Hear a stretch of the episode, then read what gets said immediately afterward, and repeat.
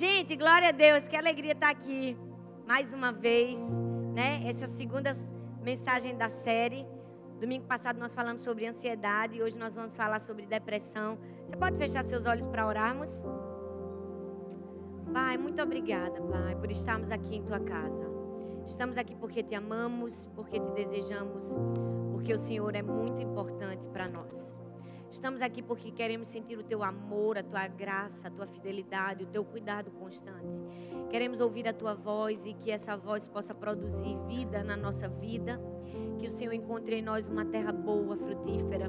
Que a semente da palavra de Deus nos traga vida, alegria, paz, liberdade no Senhor.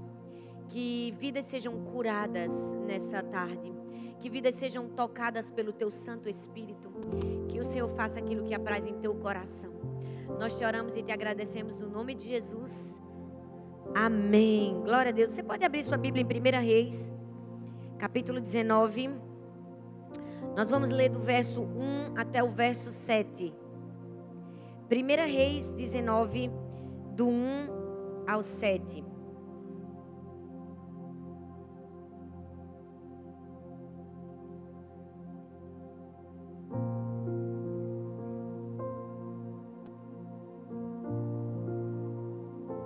Se você abriu, diga amor. Glória a Deus. 1 Reis 19, do 1 ao 7. Conta-nos um pedaço da história de um grande profeta de Deus, o profeta Elias. Diz assim a Bíblia: E Acabe fez saber a Jezabel tudo quanto Elias havia feito, e como totalmente matara todos os profetas à espada. Então Jezabel mandou um mensageiro a Elias a dizer-lhe: Assim me façam os deuses, e outros tantos, se de certo amanhã, a essas horas, não puser a tua vida como a um deles. O que vendo ele se levantou e para escapar com vida se foi e veio a Berseba, que é de Judá, e deixou ali o seu moço. Ele se foi ao deserto a caminho de um dia e veio, se assentou debaixo de um zimbro e pediu em seu ânimo a morte. E disse: Já basta, Senhor. Agora toma a minha vida, pois não sou melhor do que os meus pais. E deitou-se e dormiu debaixo de um zimbro. E eis que então um anjo o tocou e lhe disse: Levanta-te, come. E olhou, e eis que à sua cabeceira estava um pão cozido sobre brasas e uma botija de água. E comeu e bebeu e tornou a deitar-se. E o anjo do Senhor tornou segunda vez e o tocou e disse: Levanta-te e come, porque muito comprido será o teu caminho. Hoje nós vamos falar sobre uma das doenças que mais tem afetado o mundo: é a depressão. A depressão hoje é considerada é, o resfriado comum das doenças emocionais. Todo mundo tem resfriado, tem ou não tem, gente? Uma hora ou outra todo mundo pega um resfriado. E a depressão hoje é considerado o resfriado das doenças emocionais. Todas as pessoas que estão doentes na alma, sem querer, quando você vê, já está em uma depressão. E eu não sei como você chegou aqui, eu não sei como está seu coração, eu não sei se você já passou por uma depressão, se você está em um momento de tristeza, se você está em um momento de angústia. E se alguém disse que você era menos crente por causa disso, se alguém falou que você era menos cheio do Espírito Santo por causa disso, se alguém disse que faltava Jesus na sua vida, eu vim aqui para dizer é mentira. É mentira. Isso é mentira do diabo. Existe uma saída em Deus para você. Você não é menos cheio do Espírito Santo, você não é menos crente, você não está ausente de Deus porque você está passando por um momento de tristeza. Porque todos nós somos seres humanos, somos falhos e sujeitos a emoções. Assim como a gente pega um resfriado comum de uma gripe, a gente pode pegar uma doença na alma, uma doença emocional, como foi a depressão.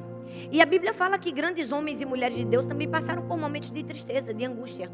Um deles, um grande profeta de Deus, Elias. Esse que a gente acabou de ler a história. Elias era um grande porta-voz da voz de Deus para o meio do povo de Israel. E quando no auge da sua vida vivia milagres, A nação de Israel estava vivendo algo sobrenaturalmente maravilhoso, estava vivendo um despertamento espiritual, se afastando dos deuses antigos. Existia uma mulher que odiava Elias, chamada Jezabel. Jezabel era a rainha de Israel, a mulher do rei Acabe. E ela tinha ódio de Elias, porque Elias era um profeta muito influente, era um homem muito poderoso.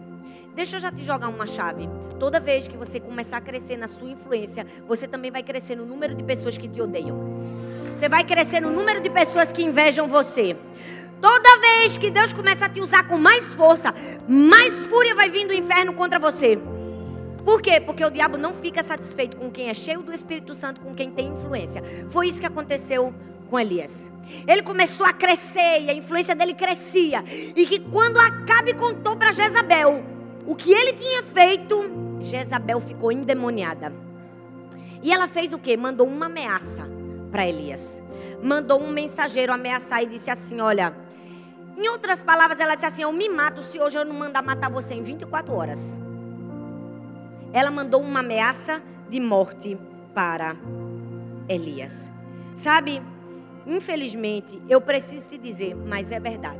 Tem gente que vai ter muita raiva de você na vida como Jezabel tinha de Elias.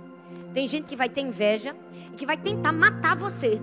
Talvez essa pessoa não está querendo te matar literalmente, mas ela está querendo matar seus sonhos, ela está querendo matar sua alegria, ela está querendo matar suas forças, ela está querendo matar seu relacionamento com Deus, ela está querendo matar sua família. Você precisa abrir seus olhos. Por quê? Porque todas as vezes que você começa a fazer coisas grandes para Deus, Jezabel vai se levantar. São pessoas que se levantam com fúria, com ódio, para te matar, para te destruir e talvez te jogar em uma depressão. Eu posso te dizer que quanto mais a gente cresce, quanto mais Deus nos abençoa, lutas surgem. Esse aguaceiro aqui, eu tenho certeza, foi também um levante do diabo. Gente, você acha que Satanás vai ficar satisfeito com isso aqui, ó? Com a quantidade de multiplicações que nós tivemos de células ontem? Me ajuda, gente, a pregar só. Obrigada, viu, Brenda e Luana? São as únicas que estão me ajudando a pregar aqui. Você acha, gente, que vai ficar satisfeito? Não vai. O diabo tem raiva da gente.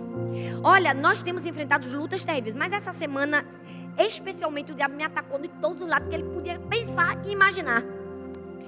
E eu recebi uma ligação e uma pessoa que falou como não deveria ter falado. E foi tão duro para mim aquilo. Foi tão difícil. E a pessoa que estava, um motorista, que estava dirigindo para mim, eu nem estava aqui. Ela disse assim: Pastora, tem crente que tem um, uma foto dele no inferno. Que o diabo tem tanta raiva dele, os demônios têm tanta raiva, que tem uma foto de procurado. Mas tem crente que tem um outdoor no inferno. Eu disse, já sei, eu tenho um telão de LED. de LED meu no inferno. O diabo está morrendo de raiva de mim. Mas deixa eu te dizer uma coisa. Pode levantar Jezabel. Pode levantar demônio. Não tem ninguém contra a presença e a brisa suave do Espírito Santo. Você vai entender no fim da história. Não tem ninguém. Ninguém. As pessoas podem se levantar para roubar sua alegria, pode se levantar para roubar sua paz, pode se levantar com inveja de você. Sabe por quê? Porque quando você começa a andar sobre as águas, tem gente que não aguenta ver você andar sobre as águas. Ela é tão invejosa que ela vai dizer que você está andando sobre as águas porque você não sabe nadar. É isso que ela vai dizer. E você precisa estar muito atento, porque o diabo o tempo, o tempo todo vai tentar nos destruir vai tentar nos matar. Foi isso que Jezabel fez com Elias. E sabe o que é mais estranho ver? Que o mesmo profeta que durante três anos não tinha nada, não tinha medo de nada. Orava, fazia tudo acontecer. De repente ele ficou morrendo de medo de uma mulher. Morrendo de medo de uma ameaça. E a Bíblia diz que por causa disso ele ficou deprimido a ponto de pedir a morte. Ele entrou em uma depressão. Ele disse: Senhor, já tive o bastante. Tira a minha vida, porque eu não sou melhor do que os meus antepassados. Você já viu que tem gente que do nada entra numa depressão? Deixa eu te dizer uma coisa: não é do nada. Quando uma pessoa cai numa depressão, não é do nada. São vários fatos sucessivos que já vinham acontecendo. E aí vem um último, que é o gatilho. Deixa eu te dizer, o copo já estava cheio. Mas para ele esborrar, só basta uma gotinha. Às vezes as pessoas estão com o copo cheio. Vem uma gotinha e esborra. É a depressão. É a doença na alma. E deixa eu dizer, por que será que a gente entra em tanta confusão mental, emocional, gente? Por causa dos nossos pensamentos. Porque a Bíblia diz que os nossos pensamentos são enganosos. O diabo vai agir aqui, ó, no seu pensamento. Ele vai tentar contar para você mentiras. Por quê?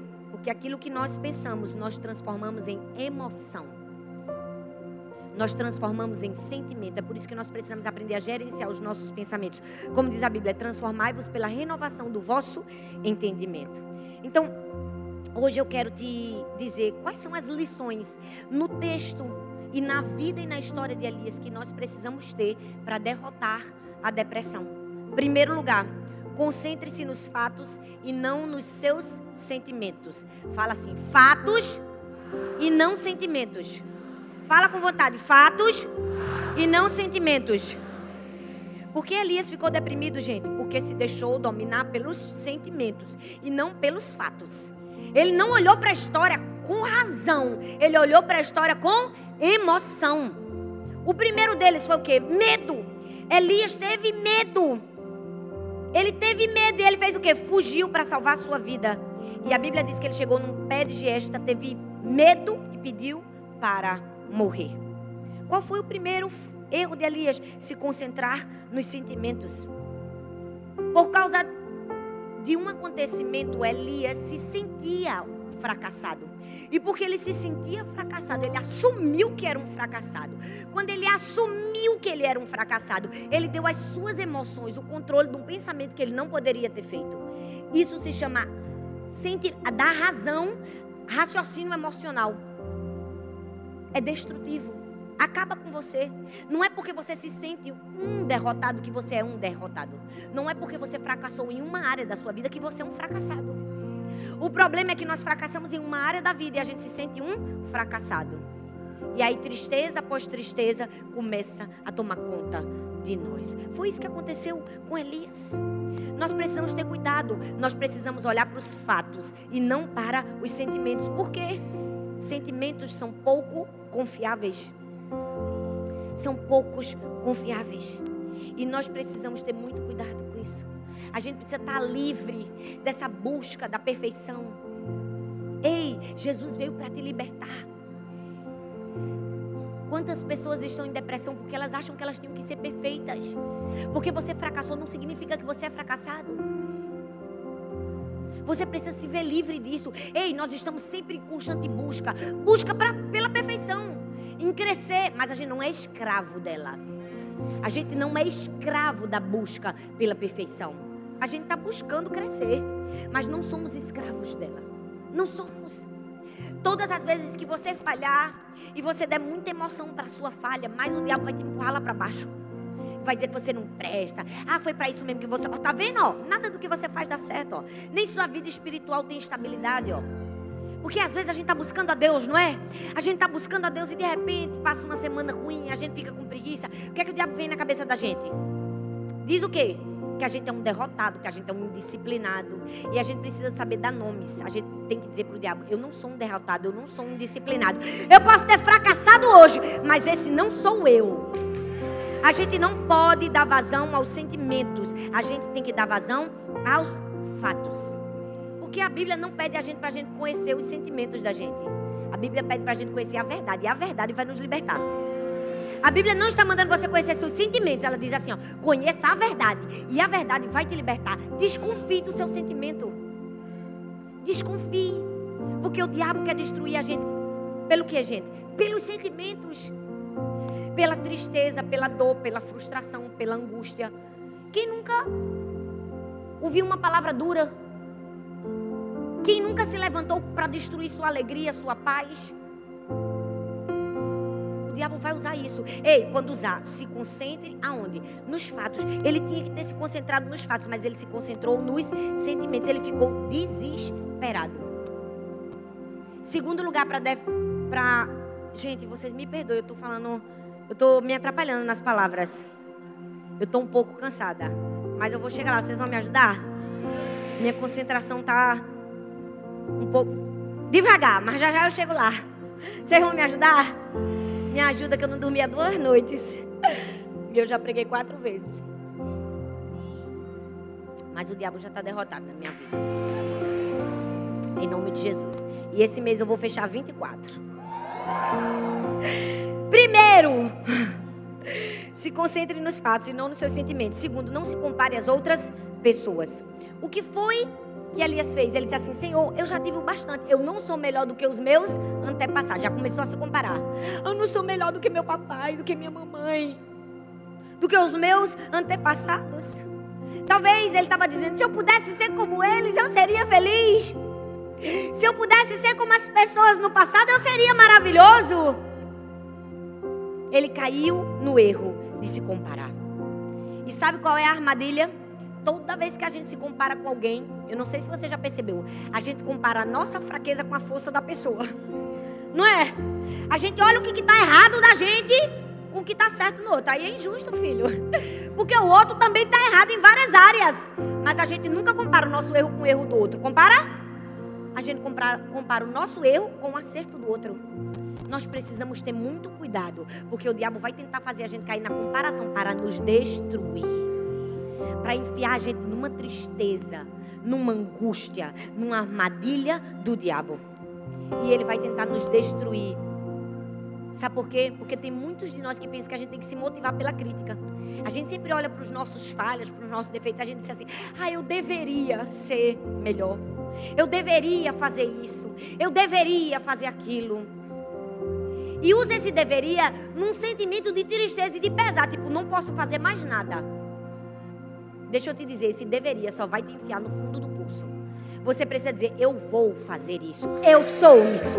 Eu sou aquilo. Ei, Elias estava, ai meu Deus, se eu fosse como os meus antepassados. Mas eu não sou melhor mesmo do que ele, né? Deixa eu morrer. Ei, não se compare às outras pessoas quando você estiver angustiado. Não se açoite verbalmente. Não se destrua. É isso que o diabo quer que você faça. Nós precisamos entender. A gente não precisa fazer comparações. Nós somos amados por Deus. A gente não está lendo a Bíblia, gente, para Deus gostar da gente. A gente não está lendo a Bíblia para Deus pensar diferente sobre nós. Nós estamos lendo a Bíblia para nós pensarmos diferente sobre Deus. Para nós olharmos para Deus e dizer: peraí, aquele Deus que eu via não é esse Deus que eu estou lendo aqui. Esse Deus que eu estou lendo aqui é meu Pai. Ele me ama. Ele me coloca no braço quando eu estou triste. Ele me ajuda. É para isso que nós lemos a Bíblia. Não é para a gente se comparar com as outras pessoas. Porque se a gente lê a Bíblia querendo fazer Deus gostar da gente, querendo com que Deus mude de ideia. Olha, vou mudar de ideia com fulano, porque ele lê a Bíblia todos os dias vai ser terrível. A gente vai se sentir pressionado para ler a Bíblia. E tudo que a gente se sente pressionado, perceba, a gente tem a tendência de resistir. Deixa alguém te empurrar, o que é que você faz? Empurra de volta. É a reação natural da vida. Se você se sente pressionado a fazer uma coisa, você não vai aguentar. É por isso que você precisa mudar o seu entendimento. Você já é aceito e amado por Deus. Você não precisa ficar se comparando a sua líder de célula, ao pastor, ao irmão que veio aqui na frente, a ninguém. Porque se você fizer isso, você vai se destruir. Não se compare. Não se rotule. Tem gente que diz assim: eu comi demais. Aí vai dizer, eu comi demais. Ele diz assim: eu sou guloso. Não é? Desobedeceu, ele diz: eu sou desobediente. Não é? Caiu, ele diz o quê? Eu sou um prostituto. Não se rotule. Você não é. Você é o que a Bíblia diz que você é.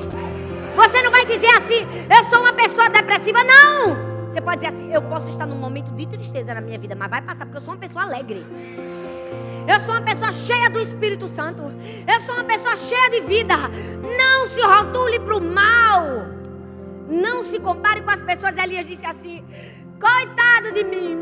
Eu não sou melhor do que os meus passados mesmo. Ele estava se rotulando. Não faça isso. Se você quer se livrar da depressão, você precisa parar de se comparar. Terceiro, você precisa parar de aceitar falsas acusações. Porque a Bíblia diz assim: Elias respondeu: Senhor, tenho sido muito zeloso pelo Senhor, o Deus dos exércitos. Os israelitas rejeitaram a tua aliança, quebraram os teus altares, mataram os teus profetas à espada. Eu sou o único que sobrou e agora estão procurando matar-me. Não aceite falsas acusações. Sabe por que Elias estava se culpando? Porque o povo de Israel não tinha escolhido obedecer a Deus. Ele foi lá, mostrou o caminho. Tiveram pessoas que não quiseram seguir o caminho. Aí estava dizendo: Foi tudo culpa minha, Senhor. Tá vendo? Eu trabalhei duro, mas eu fracassei. Deixa eu te dizer uma coisa. Não deixe o diabo te acusar. Sabe por quê, gente? Porque Elias se culpou por toda a nação de Israel. E quando a gente aceita falsas acusações, a gente vai cair na depressão. A gente vai cair na tristeza. Sabe por quê, gente? A gente precisa entender. Se a gente tem o hábito de ajudar as pessoas, a gente tem que entender que nem sempre elas vão corresponder ao que a gente quer. Nem sempre as pessoas vão responder da maneira certa. Não é assim na nossa casa, não é? A gente não ensina os nossos filhos. E ele não faz errado? Faz ou não faz? Eu, essa é na minha casa que faz. Faz. Antes de vir para cá, tu estava me contando de Sara, que estava molhando o urso de pelúcia dela. Ele disse: Não molhe mais, a casa está limpa, você está molhando tudo. Não molhe mais o urso. Jogue fora essa toalha.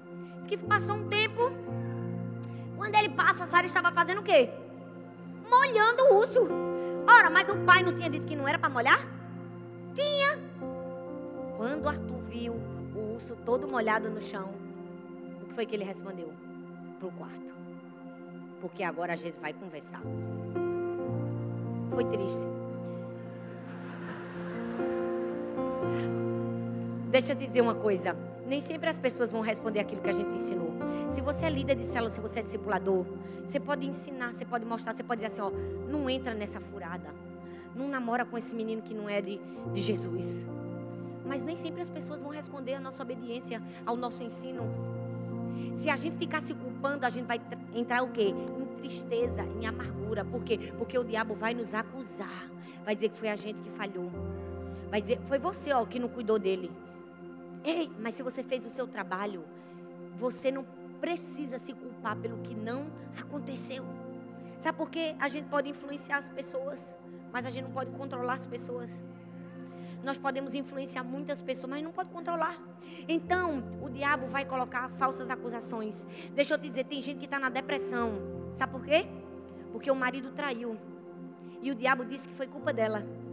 Foi sua culpa. Foi porque você não se arrumava. Foi porque você está gorda. Escuta bem o que eu vou te dizer. Não aceita acusação do inimigo. Se ele caiu, a culpa foi dele. Por mais que você tenha errado e falhado, ninguém leva a culpa pelo pecado dos outros. Cada um assuma seus próprios pecados. Cada um assuma seus próprios erros. O diabo vai dizer para você: foi sua culpa, porque ele quer que você caia na depressão. O diabo vai dizer: foi sua culpa que seu filho caiu, saiu dos caminhos do Senhor. O diabo vai dizer: foi sua culpa. Você não pode aceitar falsas acusações. O diabo estava dizendo para Elias: Está vendo? Foi você, ó. Que tipo de profeta você é? Você ensina, ensina, ó, como é que está o povo. Por isso que Elias, ó, afundando, ó, na depressão. Quarto lugar, não exagere no lado negativo. A Bíblia diz que Elias disse o quê? Disse assim: Senhor, eu sou o único que sobrou.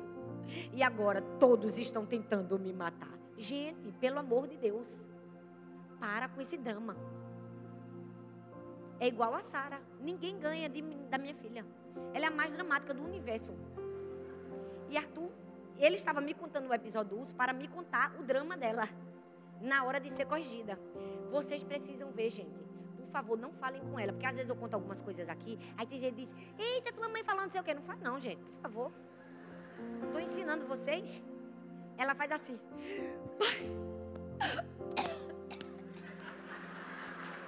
Ela faz assim mesmo. Eu vou vomitar, eu vou vomitar. Aí Arthur, vai, vai vomitar. É ou não é, amor? Aí ela faz, calma, deixa eu só falar uma coisa. Deixa eu só falar uma coisa. ela chora, ela faz um drama, ela faz um espetáculo, porque ela é muito inteligente. Ela é perspicaz. Ela quer tapear você para não ser disciplinada. Deixa eu te dizer, tem gente que faz isso na vida. Vai levar uma palmadinha e faz. Eu vou morrer. Elias fez isso. Ele disse assim: todos estão contra mim. Todos quem, gente? Foi Jezabel. Só Jezabel estava contra ele. Aí disse: está todo mundo contra mim, Senhor. Todo mundo. E, e eu acho que imagina Deus no céu. Todo mundo quem, rapaz? Quem tem raiva de tu é Jezabel. Só Jezabel estava contra ele. Mas ele já disse que era todo mundo. Você já percebeu que tem hora que a gente faz isso? A gente exagera no lado negativo. A gente exagera. Tá todo mundo querendo me destruir, meu Deus. Aí a gente afunda mais ainda na depressão. Quanto mais você sentir pena de você, pior vai ser para você, viu? Olha, a pena de si mesmo é o pior dos pecados da gente. É o que mais destrói a vida da gente. Você pode até estar tá cansado, você pode estar tá triste. Chora, chora e levanta. Levanta. Não fica sentindo pena, não. Chora, bota para fora um pouquinho. É bom. Esses dias eu passei um negócio. Minha mãe, toda vez quando eu chego, mãe. Aí minha mãe, ô, oh, minha filha, não fica assim, não. É... Toda vez minha mãe diz, não, isso é besteira e tal. Aí ela chora, minha filha, chora. Você precisa chorar.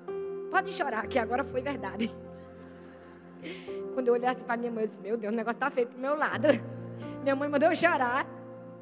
Eu tô bem, viu, gente? Tô brincando. São coisas pequenas na vida. Mas deixa eu te dizer, não exagere o lado negativo. Gente, o que foi que aconteceu com Elias? Ele só recebeu uma ameaça. E a ameaça não era nem de todo certa. Porque Jezabel não queria matar ele.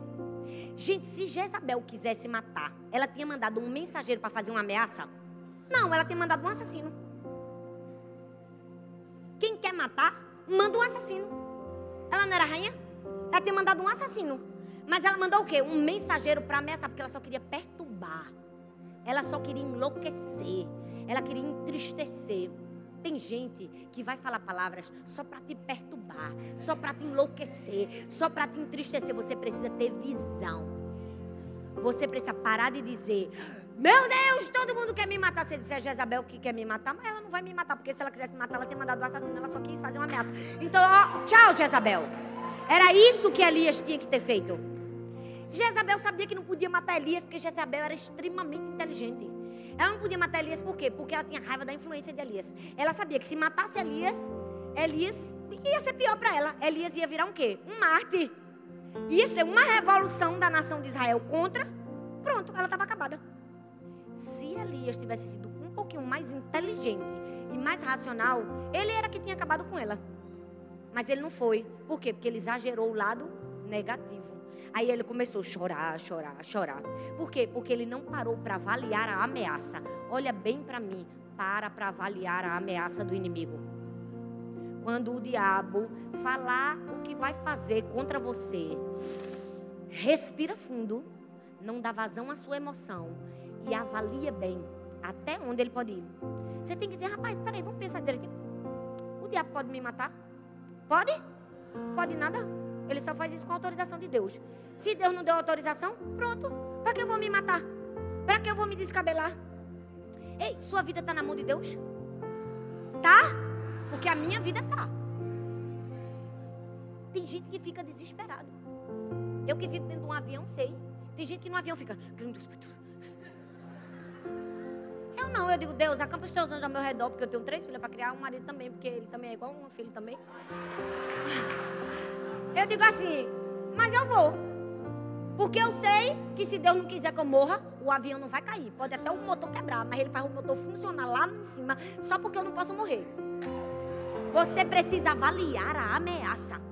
E parar de ficar, todo mundo quer me matar, tá todo mundo contra mim, meu Deus, eu vou morrer. Foi isso que Elias fez. Tá todo mundo contra ele. E sabe o que é, que é pior? Além de exagerar, o todo mundo contra mim, ele disse assim, só sobrou eu. Mas, gente, pensa num camarada exagerado, Elias. Só eu, eu, eu sou o único Deus. Só eu, só eu sou o único certo aqui nessa história. Não, era só ele? Era, minha gente. Você não lê a Bíblia, não? Quantos mais tinham sobrado íntegros? Quantos? Sete mil. Tinham sete mil profetas íntegros. Mas ele disse assim: só sobrou eu. Aí Deus está ruim na conta, hein? Tá ruim na conta. Tu e mais sete mil. Não exagere o lado negativo. Não tinha todo mundo contra Elias. Era só Jezabel. Não era ele o único sobrevivente. Tinha mais sete mil que não se curvaram. Não exagera o lado negativo, não, gente. Tem gente que passa por uma provinha, já está morrendo. Meu Deus, eu não quero mais nem comer, só pega água. Me dê um copo d'água. Foi só para eu beber água esse exemplo. Mas tem gente que é assim, não é?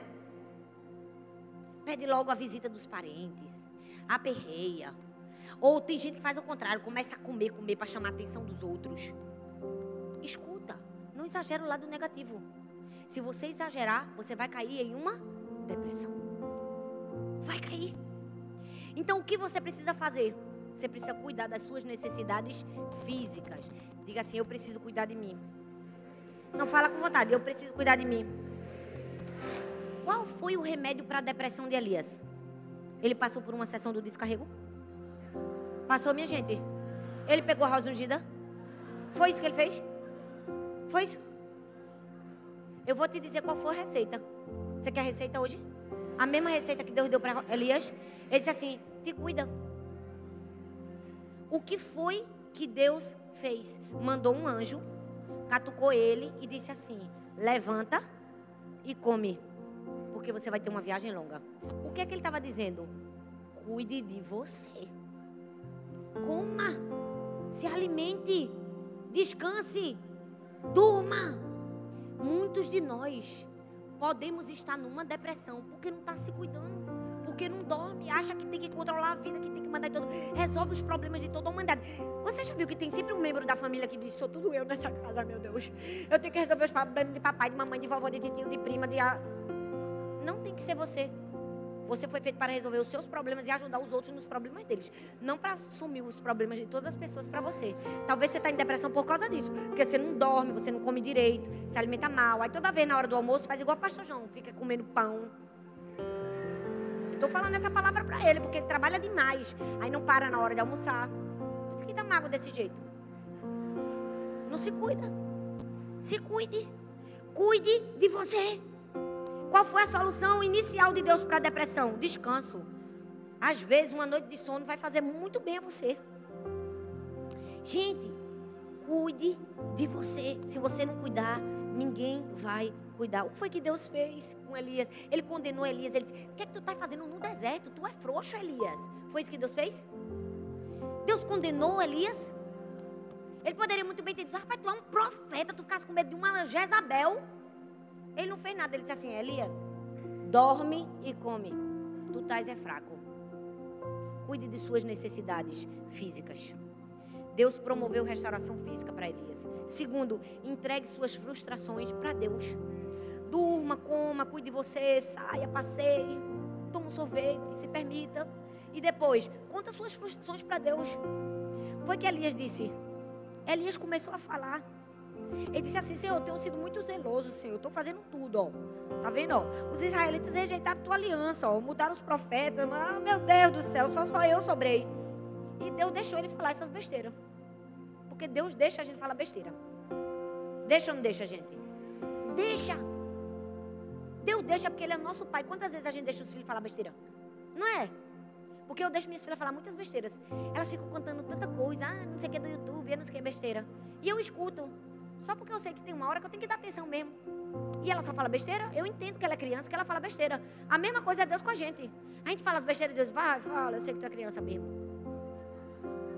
Deus deixa a gente falar besteira. Então, bota para fora as suas frustrações. Elias botou, ele disse assim: tô mal, Deus. Tá tudo errado. Deus permitiu que Elias desabafasse. Ele não ficou chocado com as reclamações de Elias. Ele disse: fale, Elias. Eu estou aqui para lhe ouvir. Quando você estiver angustiado, fale para Deus. Você não vai deixar Deus chocado. Deus conhece você e sabe do futuro. Nada pega Deus de surpresa. Pode falar. Tem gente que não fala porque diz eu vou decepcionar Deus. A gente não decepciona Deus. Decepção acontece quando uma pessoa espera uma coisa e acontece outra. Não tem como Deus esperar uma coisa e acontecer outra. Ele sabe de tudo. Ele já sabe o que você vai responder. Você nunca vai decepcionar Deus.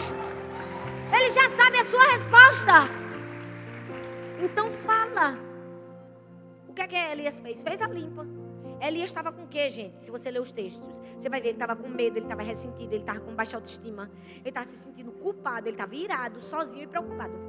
Todos esses sentimentos estavam rondando a vida de Elias. E o Senhor permitiu que simplesmente ele falasse.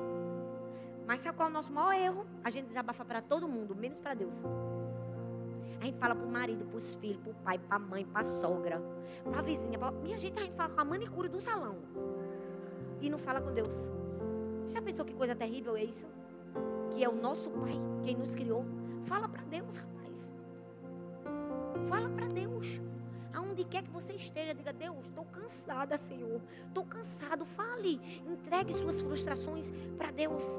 E depois que você fizer isso, o que é que você faz? Adquira uma nova percepção de Deus. O versículo 11 diz que Deus deu uma ordem a Elias. Disse assim: saia e fique no monte, na presença do Senhor, pois o Senhor vai passar. Deus disse assim para Elias: vai para o monte, o Senhor vai passar. E o que foi que aconteceu? Primeiro lugar, veio o quê? Um vento muito forte, a Bíblia diz. Separou os montes, despedaçou as pedras. Mas o Senhor não estava no vento. Depois veio o quê? Um terremoto. Mas o Senhor não estava no terremoto. Estou até com dificuldade de dizer os números aqui. Depois do terremoto veio o quê? Veio o fogo. Mas o Senhor não estava no fogo. E em quarto lugar veio o quê? Uma brisa suave. Na brisa suave, Elias fez o quê? Puxou a capa, escondeu o rosto e disse: O Senhor está aqui. Porque Deus sempre vai se revelar a gente. Talvez não da maneira que as pessoas esperam, mas da maneira que a gente precisa. Elias não precisava de fogo, não precisava de terremoto, não precisava de vento forte. Elias só estava cansado, ele queria uma brisinha suave. Aí, quando a brisa suave passa, ele disse: é Deus. Deus vai se revelar a você da maneira que você precisa. Você só precisa ter sensibilidade para ouvir a voz de Deus. Ontem eu estava sentado no culto, no meio da conferência, e eu estava dizendo: Deus, Deus, Deus, o que é que o Senhor quer que eu fale? Eu tinha preparado uma mensagem, mas estava aqui no meu espírito. Não fala, não fala. Eu digo, pronto, agora deu. Jesus, fale logo. Fale logo, porque faltam cinco minutos para eu subir. Quando eu disse isso, a mulher que estava falando o aviso no telão soltou a palavra da, do que eu ia pregar. Eu disse, tá bom, Jesus, obrigada, já deu. Peguei. Deus sempre vai falar com a gente. A gente só precisa estar com os ouvidos atentos para ouvir. Então adquira uma nova percepção de Deus. O que foi que atraiu a atenção de Elias? Foi a brisa suave. Ei, se você estiver cansado, deixa a brisa suave falar com você. Se você estiver depressivo, angustiado, sabe o que, é que você faz? Pega sua Bíblia, vai para frente do mar, vai para um campo, vai para um lugar silencioso, leia a Bíblia, deixa Deus te abraçar, deixa Deus falar com você, deixa Deus te amar. Sinta a presença dEle. Deixa Deus curar você. Se permita. Deixa a brisa suave tocar você. Era o que Elias precisava. O melhor remédio para a depressão é a amizade com Deus. Abraça a sua Bíblia e diz: Tu é meu amigo, Senhor. Fica aqui comigo. Fala comigo, Espírito Santo. Derrama teu vento sobre mim. Adquira uma nova percepção de Deus. Em último lugar, deixe Deus dar uma nova direção para a sua vida. Jesus disse a ele, disse assim: Volte pelo caminho que você veio, vá para o deserto de Damasco. E chegando lá, o que foi que Deus fez? Deu a Elias uma nova tarefa. Fez ele voltar a trabalhar. Quando a gente está depressivo, a gente tem a tendência de dizer assim: Não vou fazer nada mais porque já está tudo triste mesmo. Mas Deus disse o que a Elias? Elias, volta. Assume teu papel de profeta. Porque quando a gente está em depressão, a gente acha que a gente não tem autoridade para falar nada. A gente acha que a gente está mal. Mas Deus vem e diz assim: volta. Vai. Continua. Aí você diz, mas eu, Deus, olha o meu estado. É, é assim, desse jeito que você está. Volta. Deus dá uma nova direção, uma nova perspectiva para a nossa vida. Deus quer te dar uma nova perspectiva, um novo caminho. Você pode ficar em pé no seu lugar?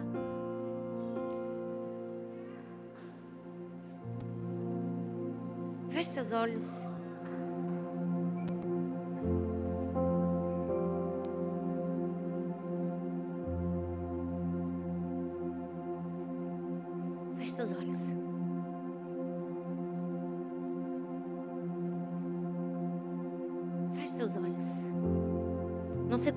Chegou aqui hoje.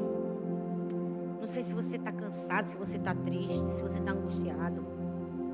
Se alguma coisa te abalou. Eu não sei se você até está em depressão. Eu não sei se você que está me ouvindo não está conseguindo comer direito. Perdeu o sono. Perdeu a paz. Perdeu a alegria. Eu não sei o que foi que Jezabel fez contra você. Mas eu sei o que Deus pode fazer por você. Eu sei que a única pessoa que pode tirar desse buraco é o próprio Deus. Mas Ele não vai fazer isso sozinho. Não. Ele vai fazer isso com você. Você tem que dizer: Eu vou sair. Você tem que dizer: Eu vou mudar. Você tem que dizer: A depressão não é minha. Você tem que parar de se rotular como um depressivo, uma depressiva. Você tem que dizer: Eu sou cheia do Espírito Santo. Eu sou cheia da alegria do Espírito Santo. Eu posso estar em um momento de tristeza, mas essa, esse não é o meu estado. O que é que você precisa fazer? Você precisa trabalhar com Deus. Se concentra nos fatos, não nos seus sentimentos. Se concentra na história verdadeira, não no que você está sentindo. Não se compare com as outras pessoas, não fique dizendo, ah, mas eu não sou santa, olha o que eu fiz, olha como eu estou, não consigo mais ir para a igreja. Ah, meu marido é melhor do que eu, todo mundo é melhor do que eu. Quanto mais você fizer isso, mais fundo você vai descer. Não aceite falsas acusações. O diabo vai dizer que você é muitas coisas. Tudo mentira, porque ele é um mentiroso. Não exagere no lado negativo. Problemas existem. Foca na solução. Foca no aprendizado, não na dor. Cuide de você. Cuide das suas necessidades físicas. Coma, durma, descanse, passeie. Fala para Deus, entrega suas frustrações para o Pai. Abre seu coração. Perceba uma nova perspectiva de Deus. Veja Deus na brisa suave. Ouça a sua voz. Sinta o vento. E por fim, deixa Deus dar uma nova direção da tua vida. Talvez Deus está dizendo: levanta, come, tem um caminho para você andar.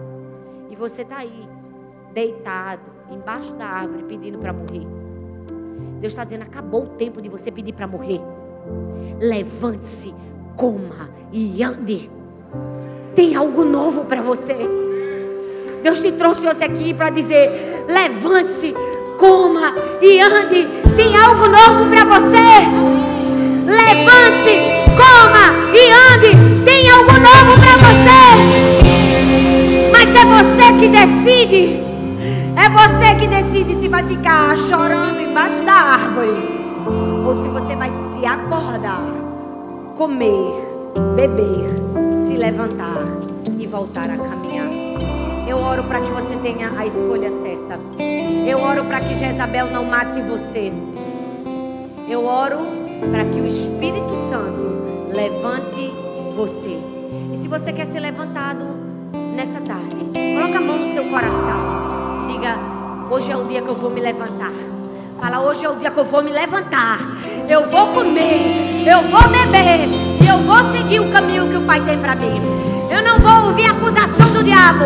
Eu não vou temer Jezabel, porque maior é aquele que está em mim. Eu não vou conhecer meus sentimentos, eu vou conhecer a verdade, e a verdade vai me libertar. Pai, nesse dia nós fazemos o compromisso e a escolha de nos levantarmos, Senhor de comermos, de bebermos e de caminharmos. Nada vai nos impedir seguir o que o Senhor tem para nós. Perdão, Senhor, todas as vezes que nós exageramos o lado negativo, choramos mais do que deveríamos, reclamamos mais do que deveríamos, vimos ameaça onde não existia e aumentamos os problemas. Mas nessa hora, Pai, nós entendemos que somos nós que tomamos a posição. E nós fazemos uma escolha, Senhor, de nos levantar e de continuar andando contigo. Porque sabemos que Tu és o nosso Pai. O Senhor nos ama, nos conhece, não se frustra, não se decepciona com a gente, muito pelo contrário. O Senhor se alegra conosco. E nós queremos ser profetas nessa geração. Nós queremos ser profetas nessa geração. Jezabel não vai nos matar. Jezabel não vai angustiar. Porque nós temos a alegria do Senhor. E a alegria do Senhor é a nossa força.